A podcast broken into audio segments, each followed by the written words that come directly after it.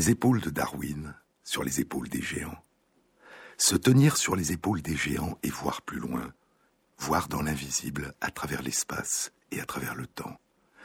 Plonger notre regard dans le passé, remonter le temps à contre-courant, lire et plonger soudain dans des âges révolus. Voyager immobile à travers l'espace et le temps, partir, nous perdre, puis revenir, renaître, plus riche de ce que nous avons vécu. Lire, plonger dans les textes des anciens et tenter d'aller à leur rencontre, de les rejoindre dans ce qu'ils ont de plus mystérieux, de plus merveilleux et d'étrangement familier. Tenter de découvrir dans les mots et les phrases qu'ils nous ont légués la trace fugace de la façon dont ils vivaient le monde et dont ils se vivaient.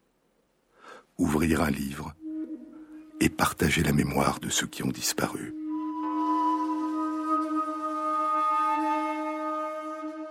En Égypte, il y a environ 3300 ans, un scribe écrit Un homme est mort et les siens ont disparu de cette terre. C'est un livre qui fera revivre sa mémoire dans la bouche de celui qui le lira, ou dans son regard s'il lit le livre en silence.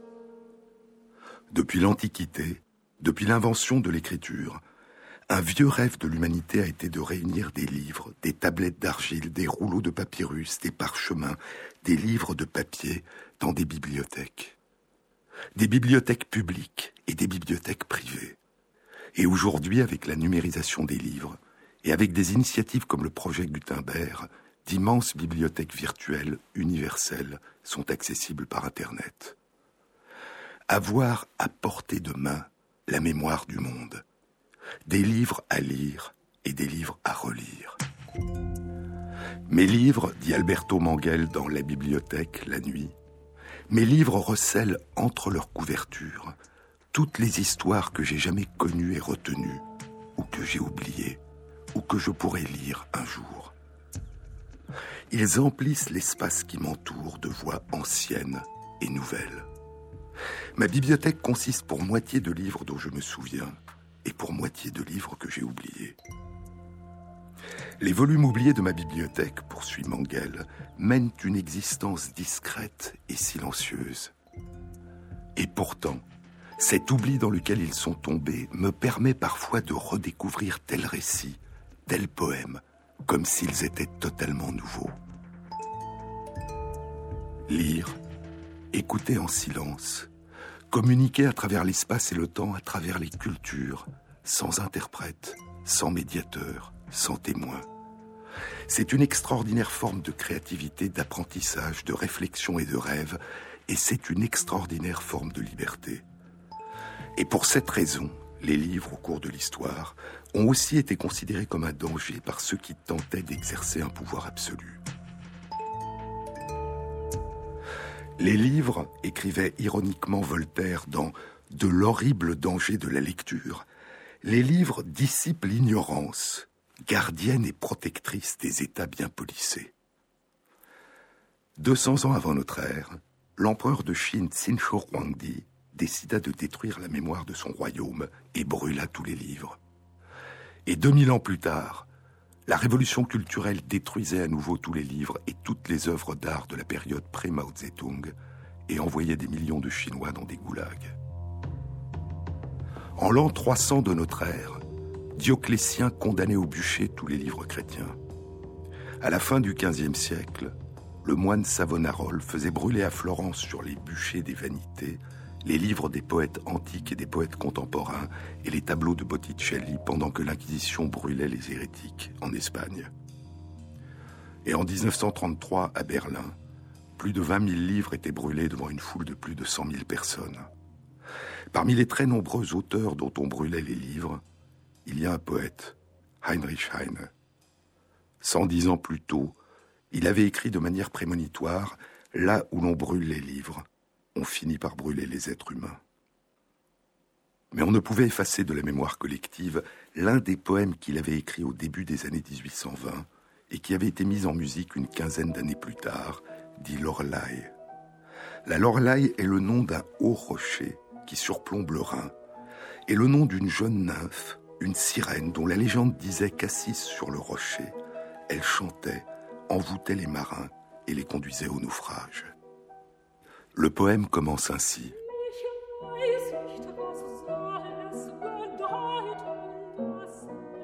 Ich weiß nicht, was soll es bedeuten, dass ich so traurig bin. Ein Märchen aus uralten Zeiten, das kommt mir nicht aus den Sinn. Je ne sais pas ce que cela signifie que je sois aussi triste. Un conte des temps anciens qui ne me sort pas de l'esprit. L'air est frais et il commence à faire sombre et le Rhin coule paisible. Le sommet des montagnes étincelle dans l'éclat du soleil du soir.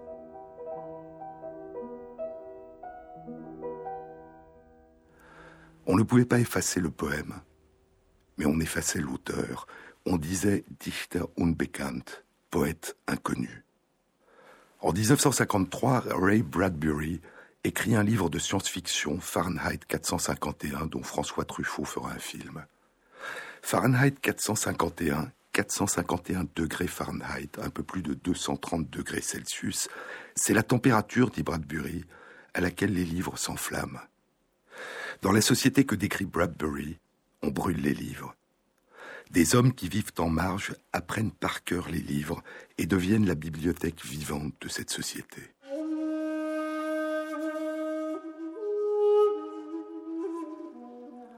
Depuis l'Antiquité, depuis l'invention de l'écriture, un vieux rêve a été de réunir les manuscrits dans des bibliothèques. Et de toutes les bibliothèques perdues de l'Antiquité, la plus célèbre est probablement la bibliothèque d'Alexandrie. La bibliothèque d'Alexandrie, dit Alberto Manguel, était un lieu de savoir édifié par les rois Ptolémées à la fin du IIIe siècle avant notre ère. Les rois Attalides de Pergame, dans le nord-ouest de l'Asie mineure, aujourd'hui la Turquie, tentant de rivaliser avec Alexandrie, bâtirent leur propre bibliothèque, mais elle n'atteignit jamais la grandeur de celle d'Alexandrie.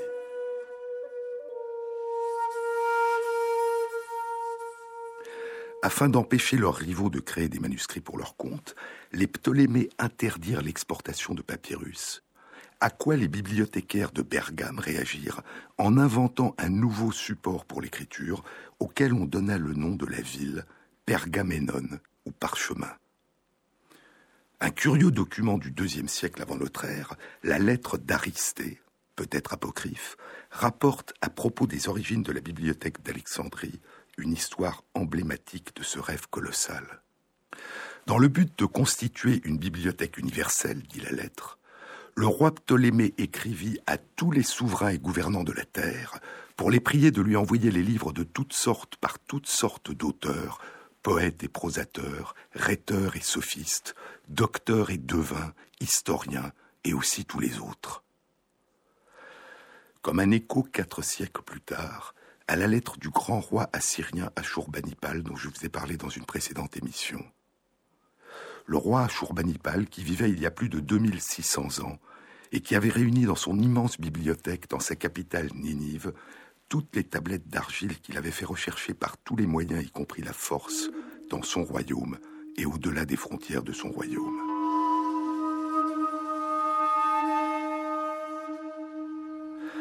Mais revenons à la bibliothèque d'Alexandrie. Les savants au service du roi, dit Manguel, avaient calculé que 500 000 rouleaux seraient nécessaires si l'on voulait réunir à Alexandrie tous les livres de tous les peuples du monde. En ce lieu, proclamait-on à Alexandrie, la mémoire était maintenue en vie. L'univers lui-même trouvait son reflet dans les mots. Mesure supplémentaire en vue d'accomplir son ambition, Ptolémée décréta que tout livre arrivant dans le port d'Alexandrie serait saisi et copié, avec la promesse solennelle que l'original serait restitué. Mais comme tant de promesses royales, celle-ci ne fut pas toujours tenue, et ce furent souvent des copies qu'on retourna. À cause de cette règle despotique, on appela collection des bateaux les livres rassemblés dans la bibliothèque. Malheureusement, malgré de furtives allusions, nous ignorons en vérité à quoi ressemblait la bibliothèque d'Alexandrie. Le savant italien Luciano Canfora, après avoir fait le tour de toutes les sources dont nous disposons, conclut que la bibliothèque proprement dite devait consister en un passage ou une salle très longue et haute dans le musée, le Mousséion, ou Maison des Muses. Au long de ces murs, poursuit Manguel, s'alignaient d'interminables bibliothécailles, terme qui à l'origine ne désignait pas le local, mais les étagères ou les casiers destinés aux rouleaux de papyrus. On enrage de ne pas pouvoir dire à quoi ressemblait la bibliothèque d'Alexandrie. Avec un orgueil compréhensible, chacun de ces chroniqueurs, tous ceux dont le témoignage nous est parvenu, semble avoir considéré comme superflu de la décrire.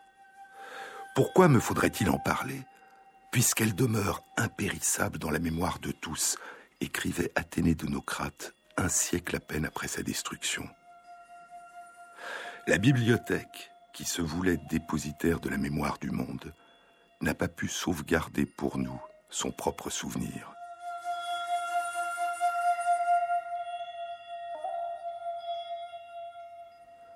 Tout ce que nous en savons, tout ce qui reste de sa grandeur, de ses marbres et de ses rouleaux, ce sont ces diverses raisons d'être. Il y en avait une puissante, c'était la quête d'immortalité des Égyptiens.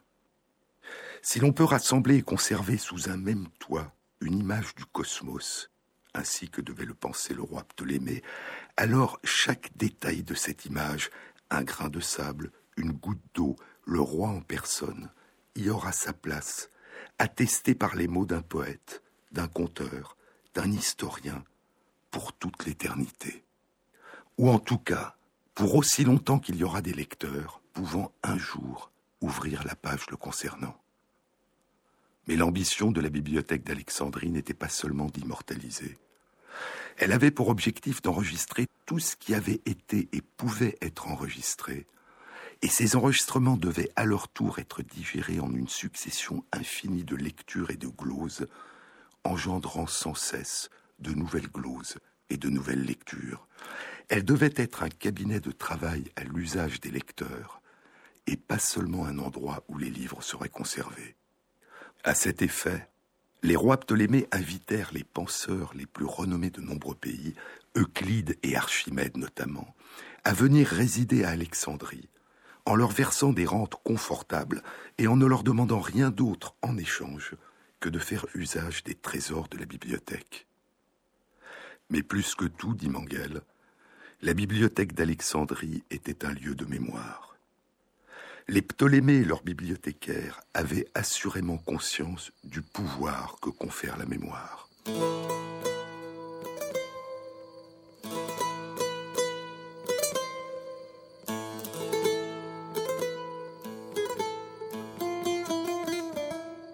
Hécaté d'Abdérène, dans sa relation de voyage semi-fictionnel L'Aegyptiaca, avait affirmé que la culture grecque devait son existence à l'Égypte, dont la culture était plus ancienne et moralement très supérieure. Une simple affirmation ne suffisant pas, les bibliothécaires d'Alexandrie avaient dûment constitué une importante collection d'œuvres grecques afin d'en confirmer la dette envers l'autorité égyptienne. Pas seulement des œuvres grecques, en rassemblant des livres provenant de divers passés, ils espéraient faire découvrir à leurs lecteurs l'entrelac des racines et des branches de la culture humaine. Dans ce but, ils s'exercèrent à s'intéresser au monde au-delà de leurs frontières, en commandant et en cataloguant toutes sortes de livres, en cherchant à associer différents textes et à transformer ainsi la pensée. En abritant sous un même toit le plus grand nombre possible de volumes, les bibliothécaires d'Alexandrie espéraient aussi les protéger des risques de destruction qui pourraient résulter de leur abandon entre des mains supposées moins attentives. Par conséquent, dit Manguel, outre un symbole de la capacité de l'homme d'agir par la pensée, la bibliothèque devint un monument destiné à vaincre la mort, qui, nous disent les poètes, met un terme à la mémoire. Et pourtant, en dépit de tous ces soins de ses dirigeants et de ses conservateurs, la bibliothèque d'Alexandrie a disparu.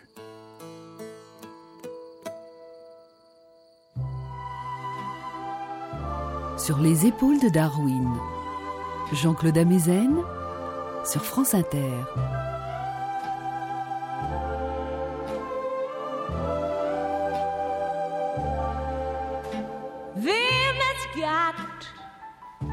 shall get, them that's not shall lose.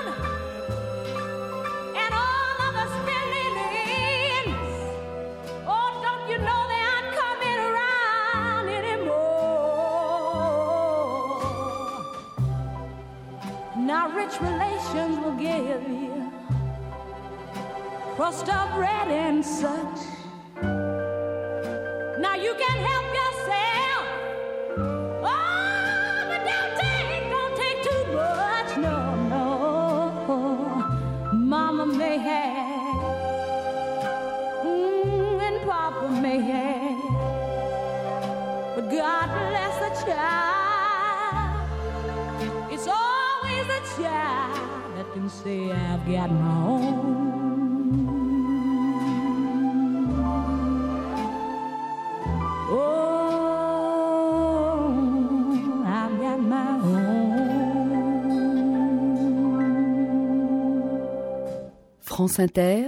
Jean-Claude Amezen. De même que nous ignorons presque tout de l'apparence qu'avait l'édifice de la bibliothèque d'Alexandrie, écrit Alberto Manguel dans La bibliothèque la nuit, nous ne savons rien de certain quant à sa disparition. Selon Plutarque, c'est pendant que César se trouvait à Alexandrie en 47 avant notre ère qu'un incendie se propagea depuis l'arsenal et mit fin à la bibliothèque. Mais cette version est erronée. D'autres historiens, Dion, Cassius et Horos, qui tiraient leurs informations de Tite-Live et du Bello Alexandrino de César en personne, suggéraient que l'incendie de César n'avait pas détruit la bibliothèque, mais quelques 40 000 volumes stockés près de l'arsenal où ils attendaient d'être expédiés vers Rome. Près de sept siècles plus tard, un autre dénouement fut proposé. Une chronique chrétienne tirée du Tariq al-Hukuma ou chronique des sages d'Ibn al-Kifti, et aujourd'hui discréditée, attribuait la responsabilité de l'incendie au général musulman Amr ibn al-As, qui à son entrée à Alexandrie en 642 aurait donné ordre au calife Omar Ier de mettre le feu au contenu de la bibliothèque. Et ainsi, historiquement, à la lumière du jour, la fin de la bibliothèque demeure aussi nébuleuse que son apparence véritable. De toutes les bibliothèques publiques ou privées de l'Antiquité, une seule bibliothèque entière nous est parvenue, préservée par un désastre naturel. Il eut lieu il y a près de 2000 ans, sous le règne de l'empereur Titus. Alors, dit Pascal Quignard, alors le cratère du Vésuve n'était qu'un sommet. Ses flancs étaient couverts de bois, de vignobles, de buissons et de champs. Le volcan était éteint depuis le début des temps historiques.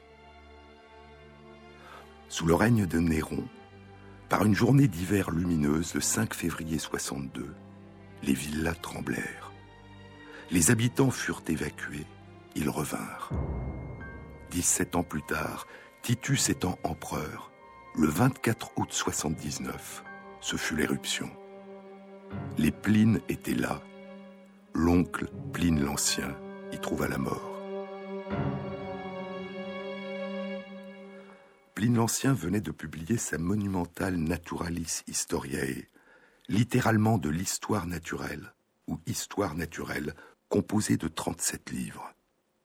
Cette année 79, il commande la flotte militaire de Rome basée à Misenum, Misène, dans la baie de Naples, en face de Pompéi, d'Herculanum et de Stabia, et leur superbe villa située au sud-est dans la baie. Il y a une lettre de Pline le Jeune à Tacite, dit Quignard. C'est la première lettre relatant cette journée. Elle rapporte la disparition de Pline l'Ancien. Le 9 avant les calendes de septembre, aux environs de la septième heure, ma mère lui apprit qu'on voyait un nuage extraordinaire par sa grandeur et son aspect. Une nuée s'était formée, ayant l'aspect d'un arbre. Dans le ciel, elle faisait penser à un pin déployant ses rameaux. Pline l'Ancien ordonna aussitôt qu'on fît armer un bateau liburnien à deux rangs de rames. Il gagne précipitamment la région que tous fuient, met le cap droit sur le point périlleux et obscur, si libre de crainte que toutes les phases du mal, à mesure qu'il les percevait, étaient notées sous sa dictée, malgré la cendre épaisse et chaude qui tombait sur le pont du navire. Il arrive, poursuit Quignard. La pierre ponce pleuvait, et aussi des cailloux noircis, brûlés, effrités par le feu. Déjà, des rochers écroulés forment un bas-fond qui interdit l'accès au rivage. La couleur rouge était avivée par la nuit. Des villas abandonnées brûlaient dans la solitude. Il passe la nuit dans la villa de ses amis. Quand le jour se leva, autour d'eux ce n'était qu'une nuit, plus nocturne que toute nuit. Il meurt sur la plage de Stabia, aujourd'hui Castellamare di Stabia. Quand le jour revint, écrit Pline le jeune à Tacite, quand le jour revint trois jours plus tard, son corps fut retrouvé intact. Son aspect était celui d'un homme endormi. Il y a une deuxième lettre que Pline le jeune a envoyée à Tacite. C'est la deuxième réponse que Pline le jeune a faite à Tacite, qui lui avait demandé ce qu'il avait éprouvé ce matin-là, tandis qu'il était demeuré sur son lit à lire un livre de Tite-Live et en noter des extraits.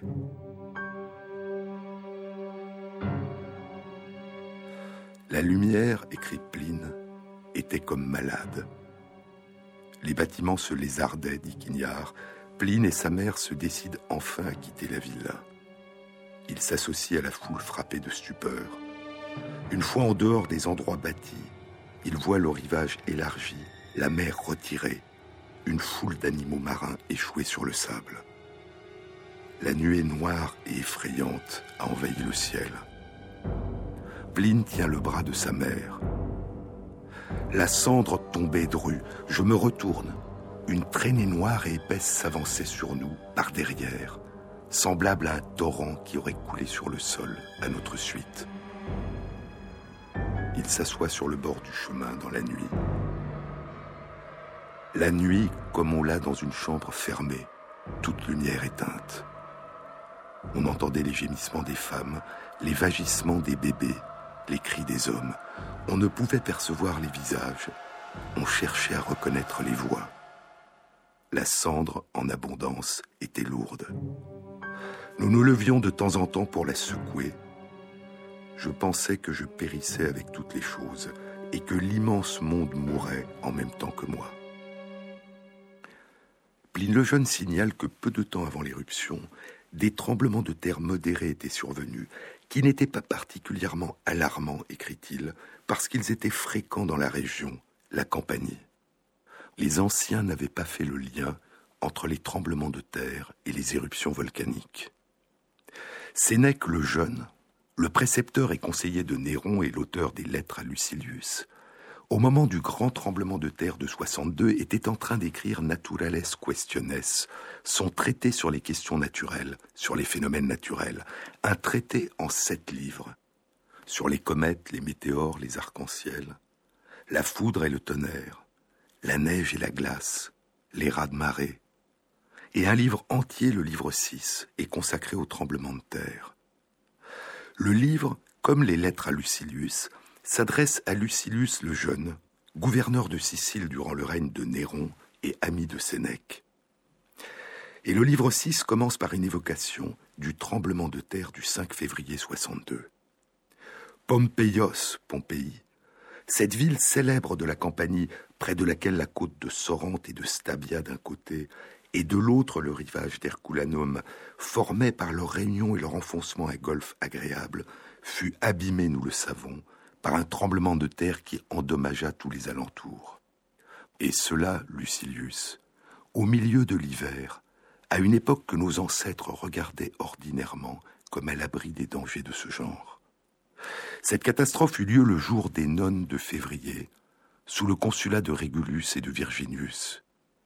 La compagnie, qui tant de fois avait redouté ces fléaux, mais qui jamais n'avait été atteinte par eux et en avait été quitte pour la peur, fut ravagée et couverte de morts. Herculanum fut détruite en partie, et ce qui en reste n'est pas bien assuré. La colonie de Nucérie, sans être détruite, a été endommagée. Néapolis, Naples, légèrement effleurée par cet affreux désastre, a plutôt essuyé des pertes particulières que publiques. Des maisons de campagne situées sur la cime des montagnes ont tremblé, mais sont encore debout. On ajoute qu'un troupeau de 600 moutons a été frappé de mort, que des statues ont été brisées, et qu'après l'événement, on a vu errer des hommes devenus fous et furieux.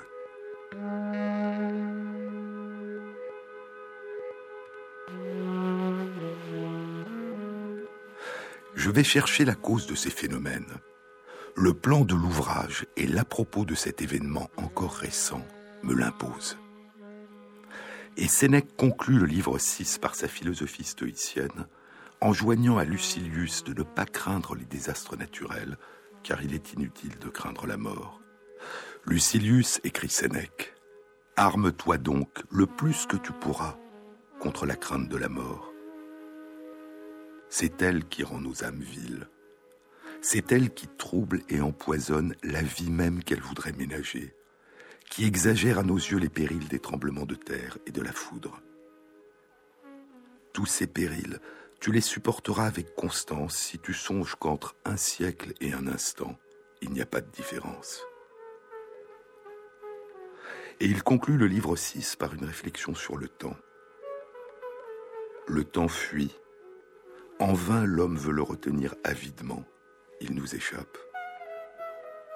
Ni l'avenir n'est à moi, ni le passé. Je flotte, suspendu sur un point mobile de la durée. Et encore, c'est beaucoup que d'être si peu de temps. Un jour, un homme disait devant Lélius J'ai soixante ans. Quoi? reprit ingénieusement le sage. Les soixante ans que tu n'as plus. Cette nécessité de ne compter que les années perdues ne peut-elle du moins nous faire comprendre que la vie est insaisissable et que le temps n'est pas pour nous? Mais dans son livre, Sénèque ne propose aucune relation entre les tremblements de terre et les éruptions volcaniques. Les anciens ne connaissaient pas cette relation et ils ne pouvaient se souvenir des désastres plus anciens causés par le Vésuve. La compagnie, dit Sénèque, qui tant de fois avait redouté ces fléaux, mais qui jamais n'avait été atteinte par eux. Il y a 3800 à 3600 ans, durant l'âge de bronze, 1800 à 1600 ans avant l'éruption qui détruisit Pompéi, Herculanum et Stabia, avait eu lieu la grande éruption du Vésuve qu'on a appelée l'éruption d'Avellino. Elle tire son nom des dépôts de pierre ponce d'un type particulier, blanches et grises, qui ont été projetés par le Vésuve autour de la commune d'Avellino, à une quarantaine de kilomètres au nord-est du volcan. Près de ce qui est aujourd'hui la petite ville de Nola, a été découvert un village de l'âge de bronze, recouvert de cendres et de pierres ponces, avec ses huttes, ses vestiges de bétail et de poterie, et dans la cendre, les traces de pas des habitants qui s'enfuyaient. Dans son livre The Swerve, How the World Became Modern, la déviation, Comment le monde est devenu moderne, traduit en français sous le titre Quattrocento, Stephen Greenblatt, qui enseigne les humanités à l'université Harvard, évoque l'éblouissement tragique que causera près de 1700 ans plus tard le ressurgissement à la lumière des villas et des habitants de Pompéi et d'Herculanum, enfouis sous la cendre et la lave du Vésuve. L'éruption massive du mont Vésuve, dit Greenblatt, détruisit entièrement non seulement Pompéi, mais aussi le petit lieu de villégiature en bordure de mer dans la baie de Naples, Herculanum. Enterré sous une vingtaine de mètres de débris volcaniques durcis à la densité du béton, ce site où de riches Romains passaient autrefois leurs vacances dans leurs élégantes villas à colonnades fut oublié jusqu'au début du XVIIIe siècle, quand des ouvriers creusant un puits découvrirent quelques statues en marbre. Alors seulement, les splendeurs de Pompéi, d'Herculanum et de Stabia, préservées par le désastre de cendres, de lave et de pierres qui les avaient anéantis, ont commencé à ressurgir de l'oubli.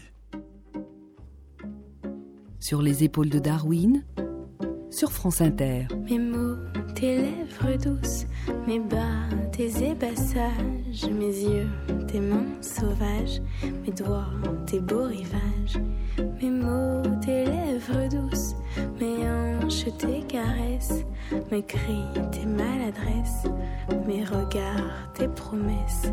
Mes mots, tes lèvres douces, mes humeurs, tes heures, mes bonheurs, ta sueur ma candeur, tes ardeurs, mes mots, tes lèvres douces, mes ordres, tes désirs, mes pulsions, tes sourires, mes fantasmes, tes souvenirs. Mes mots, tes lèvres douces, ma gorge, tes sanglots, mes griffures, ton dos, ma loi, tes idéaux. Mes mots, tes lèvres douces, mes rêves, tes chimères, mes formes, tes frontières, mes murmures, tes prières. Mes mots, tes lèvres douces, mon désarroi, tes reins, ma soif et puis tes mains, mes insomnies, tes lendemains. Mes mots, tes lèvres douces, mes rondes, tes silences, mes pauses, tes cadences, mes reprises, tes danses, mes mots, tes lèvres douces, mes lueurs, tes espoirs, mes droits et tes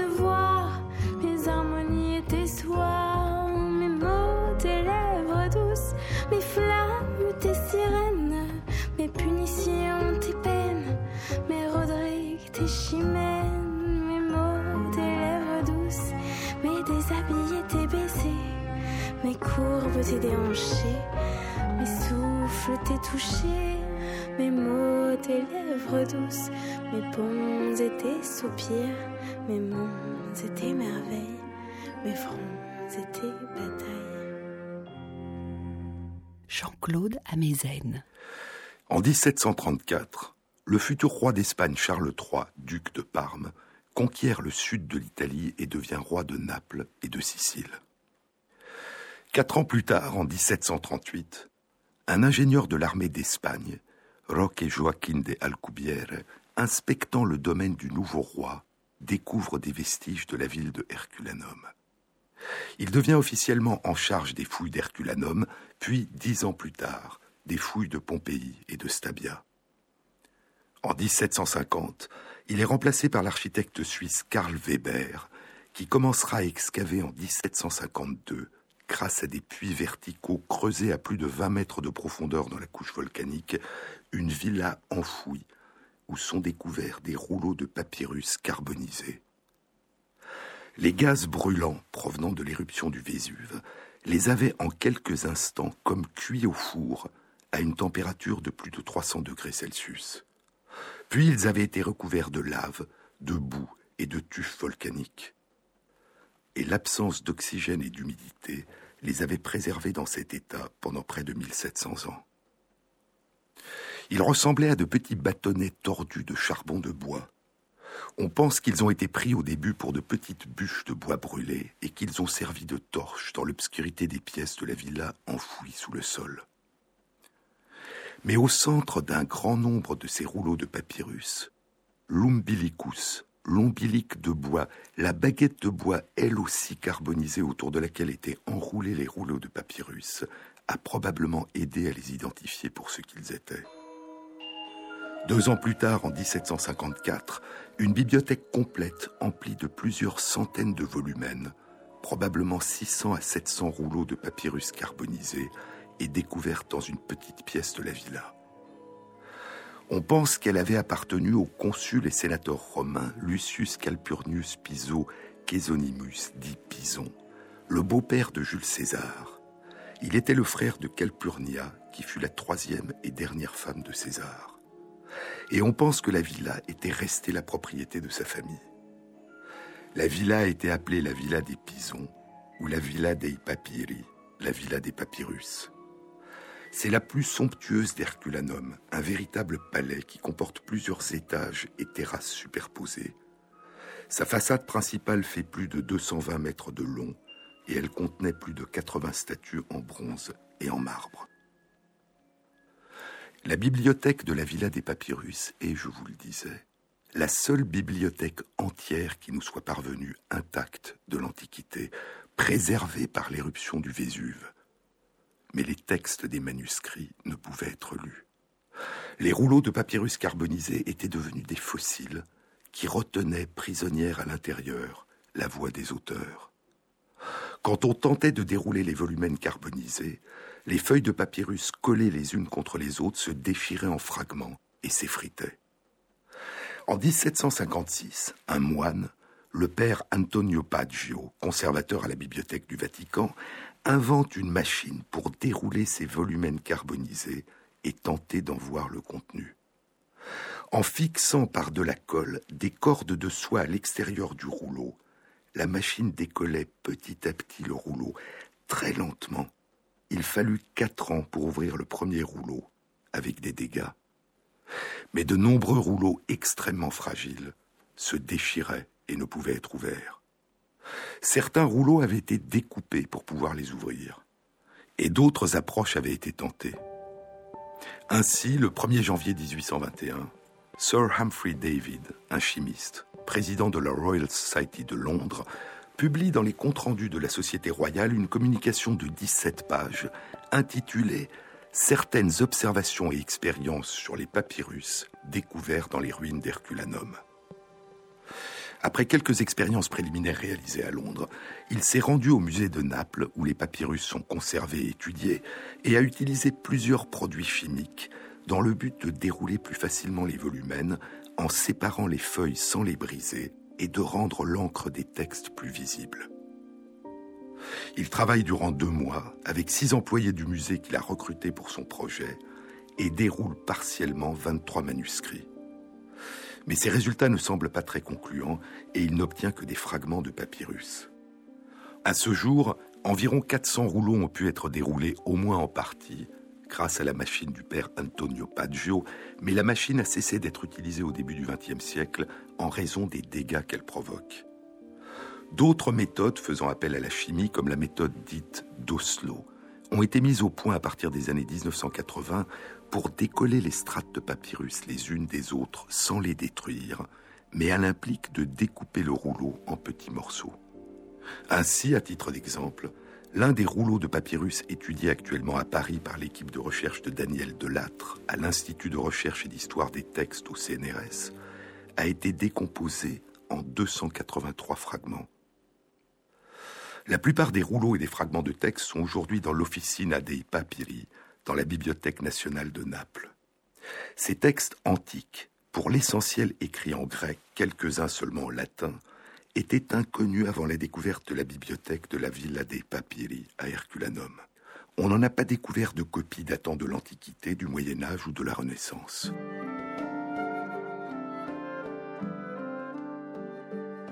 Les papyrus calcinés qui ont pu être en partie au moins déchiffrés sont des œuvres écrites en grec du poète et philosophe épicurien Philodémus des Gadara, qui vivait au premier siècle avant notre ère.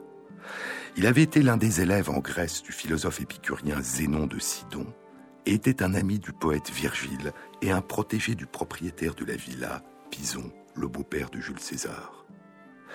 Parmi les œuvres de Philodémus des Gadara qui ont été en partie au moins déchiffrées, il y a Sur les poèmes un rouleau de papyrus de 16 mètres de long de Sur les poèmes a été traduit il y a quelques années par Richard Jenko de l'Université du Michigan.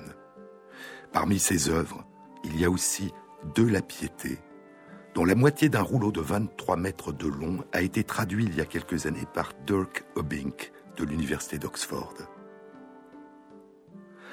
Et il y a De la musique, dont un rouleau de plus de 11 mètres de long avait été traduit par Daniel Delattre.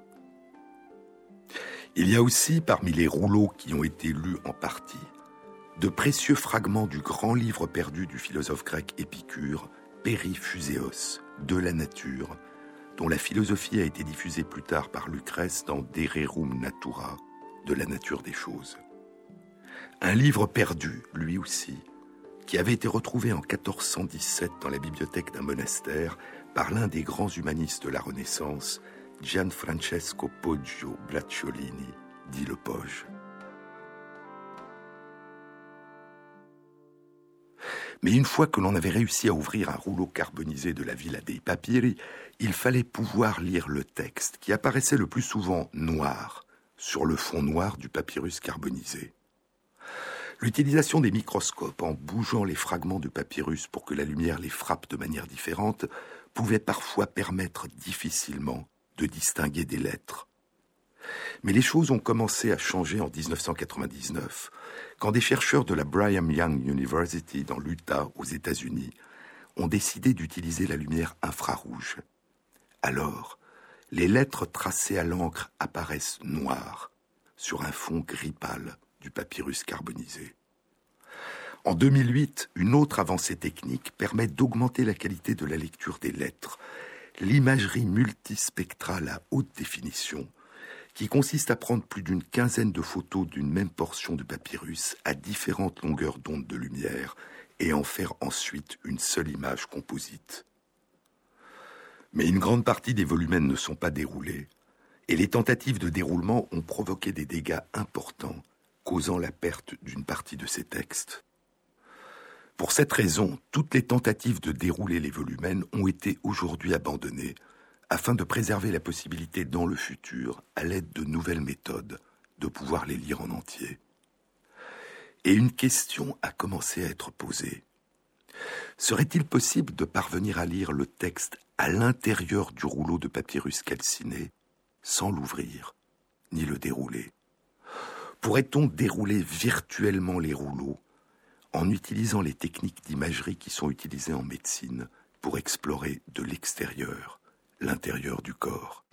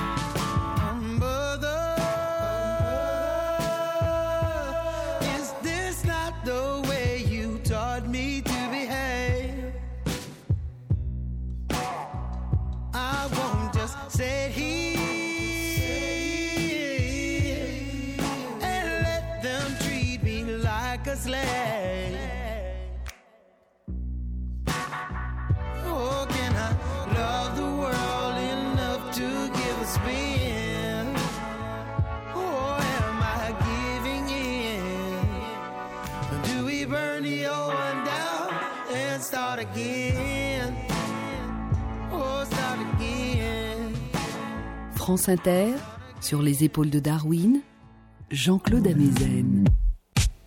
Il y a neuf ans, en 2006, Daniel Delattre, à l'Institut de recherche et d'histoire des textes à Paris, et Brent Sales, un chercheur en informatique à l'Université de Kentucky aux États-Unis, entreprennent une collaboration pour explorer s'il est possible, sans les ouvrir, de lire le texte caché à l'intérieur des rouleaux de papyrus calcinés de la Villa des Papyrus.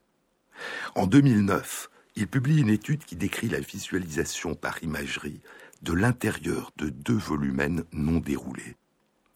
Les deux rouleaux font partie des six rouleaux de papyrus carbonisé d'Herculanum déposés à l'Institut de France en 1802 par le premier consul Napoléon Bonaparte, qui les avait reçus en cadeau du roi de Naples Ferdinand IV. La technique utilisée dans cette étude est le scanner, la tomodensitométrie par scanner, qui fait partie des techniques d'imagerie médicale au rayon X et qui est aussi utilisée en paléontologie, en archéologie et dans les sciences des matériaux.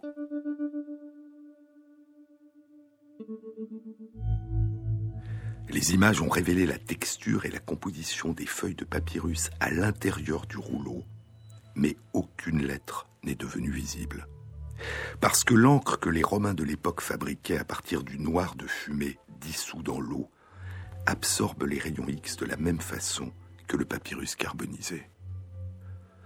Mais il y a quatre mois, le 20 janvier 2015, une étude publiée dans Nature Communications révélait qu'il est possible de détecter l'encre à l'intérieur de l'un des volumens carbonisés non déroulés provenant de la Villa dei Papieri.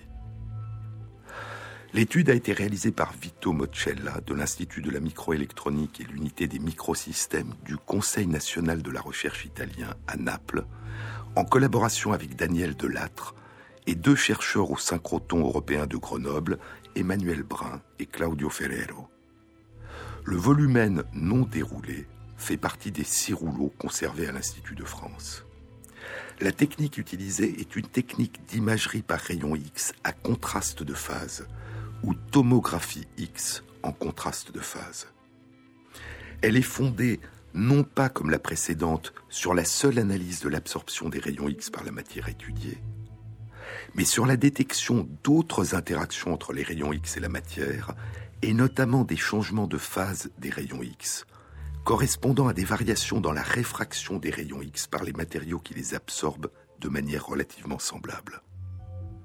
Nos résultats, écrivent les chercheurs, montrent que cette technique est la première technique non destructrice qui permet de lire de nombreuses lettres de l'alphabet grec et certains mots à l'intérieur des rouleaux de papyrus non déroulés provenant d'Herculanum sans porter atteinte à leur intégrité physique.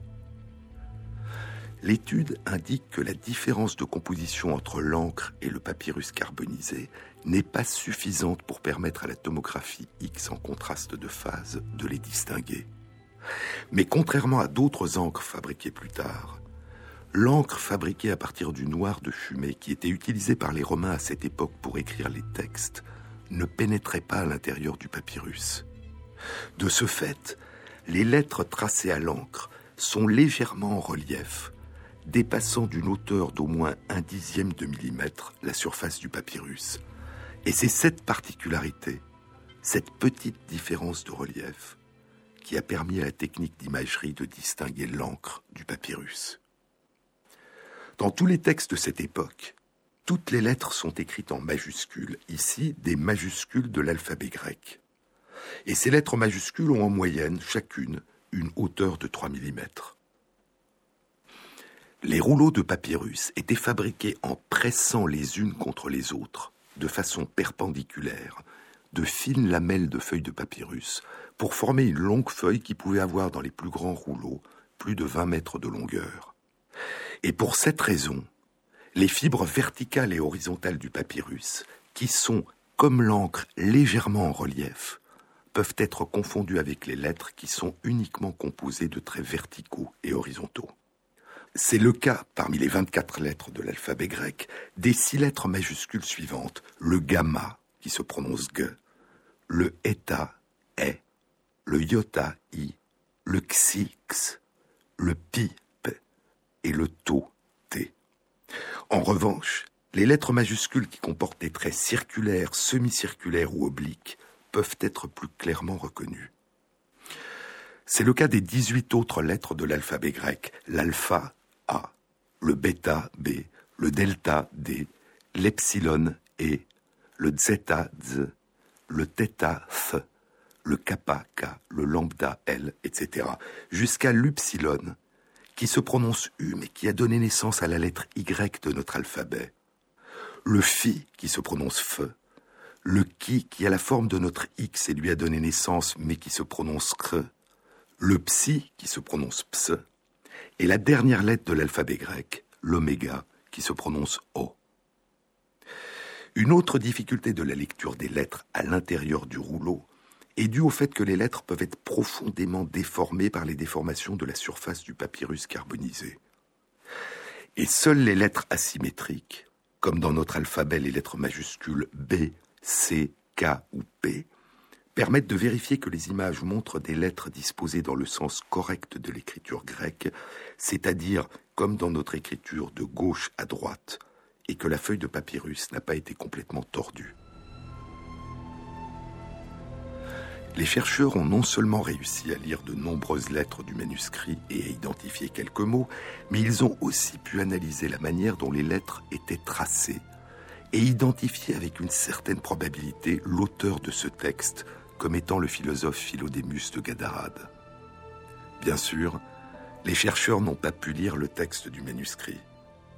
Mais leur étude représente ce qu'on appelle une preuve de concept, et l'on peut espérer que le développement de cette technique d'imagerie et de traitement informatique des images puisse permettre un jour de lire tous les manuscrits prisonniers des rouleaux carbonisés découverts dans la bibliothèque de la Villa des Papyrus. Et il est possible qu'il y en ait d'autres encore inconnus. En 1997, des travaux d'excavation ont révélé l'existence d'un autre étage de la Villa des Papyrus, profondément enfoui sous la couche volcanique. Pour l'instant, les travaux de fouilles ont été interrompus par crainte d'abîmer les vestiges. Certains chercheurs sont persuadés depuis longtemps qu'un riche mécène comme Pison, le beau-père de César, devait avoir chez lui non seulement les œuvres de son ami et protégé, le poète et philosophe épicurien Philodémus de Gadara, mais aussi une grande bibliothèque contenant les principales copies des œuvres des grands auteurs de l'Antiquité. Si tel est le cas, des rouleaux de papyrus calcinés dans l'une des pièces inexplorées de la villa pourraient recéler certaines des grandes œuvres perdues de l'Antiquité. Les pièces de théâtre perdues de Sophocle, d'Euripide, d'Échille, d'Aristophane, les livres manquants de l'histoire de Rome de Tite-Live, les poèmes de Sappho qui emplissaient neuf livres et dont il ne nous reste que quatre poèmes entiers, et tant d'autres encore dont les textes attendent peut-être depuis près de 2000 ans qu'un regard, un jour, les fasse revivre.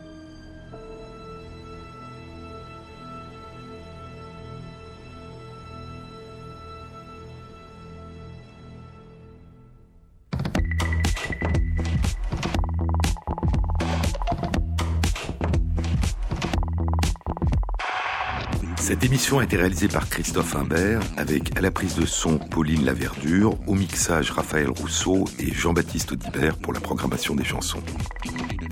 Et merci à Christophe Magère qui met en ligne sur le site de l'émission les articles scientifiques et les livres dont je vous ai parlé.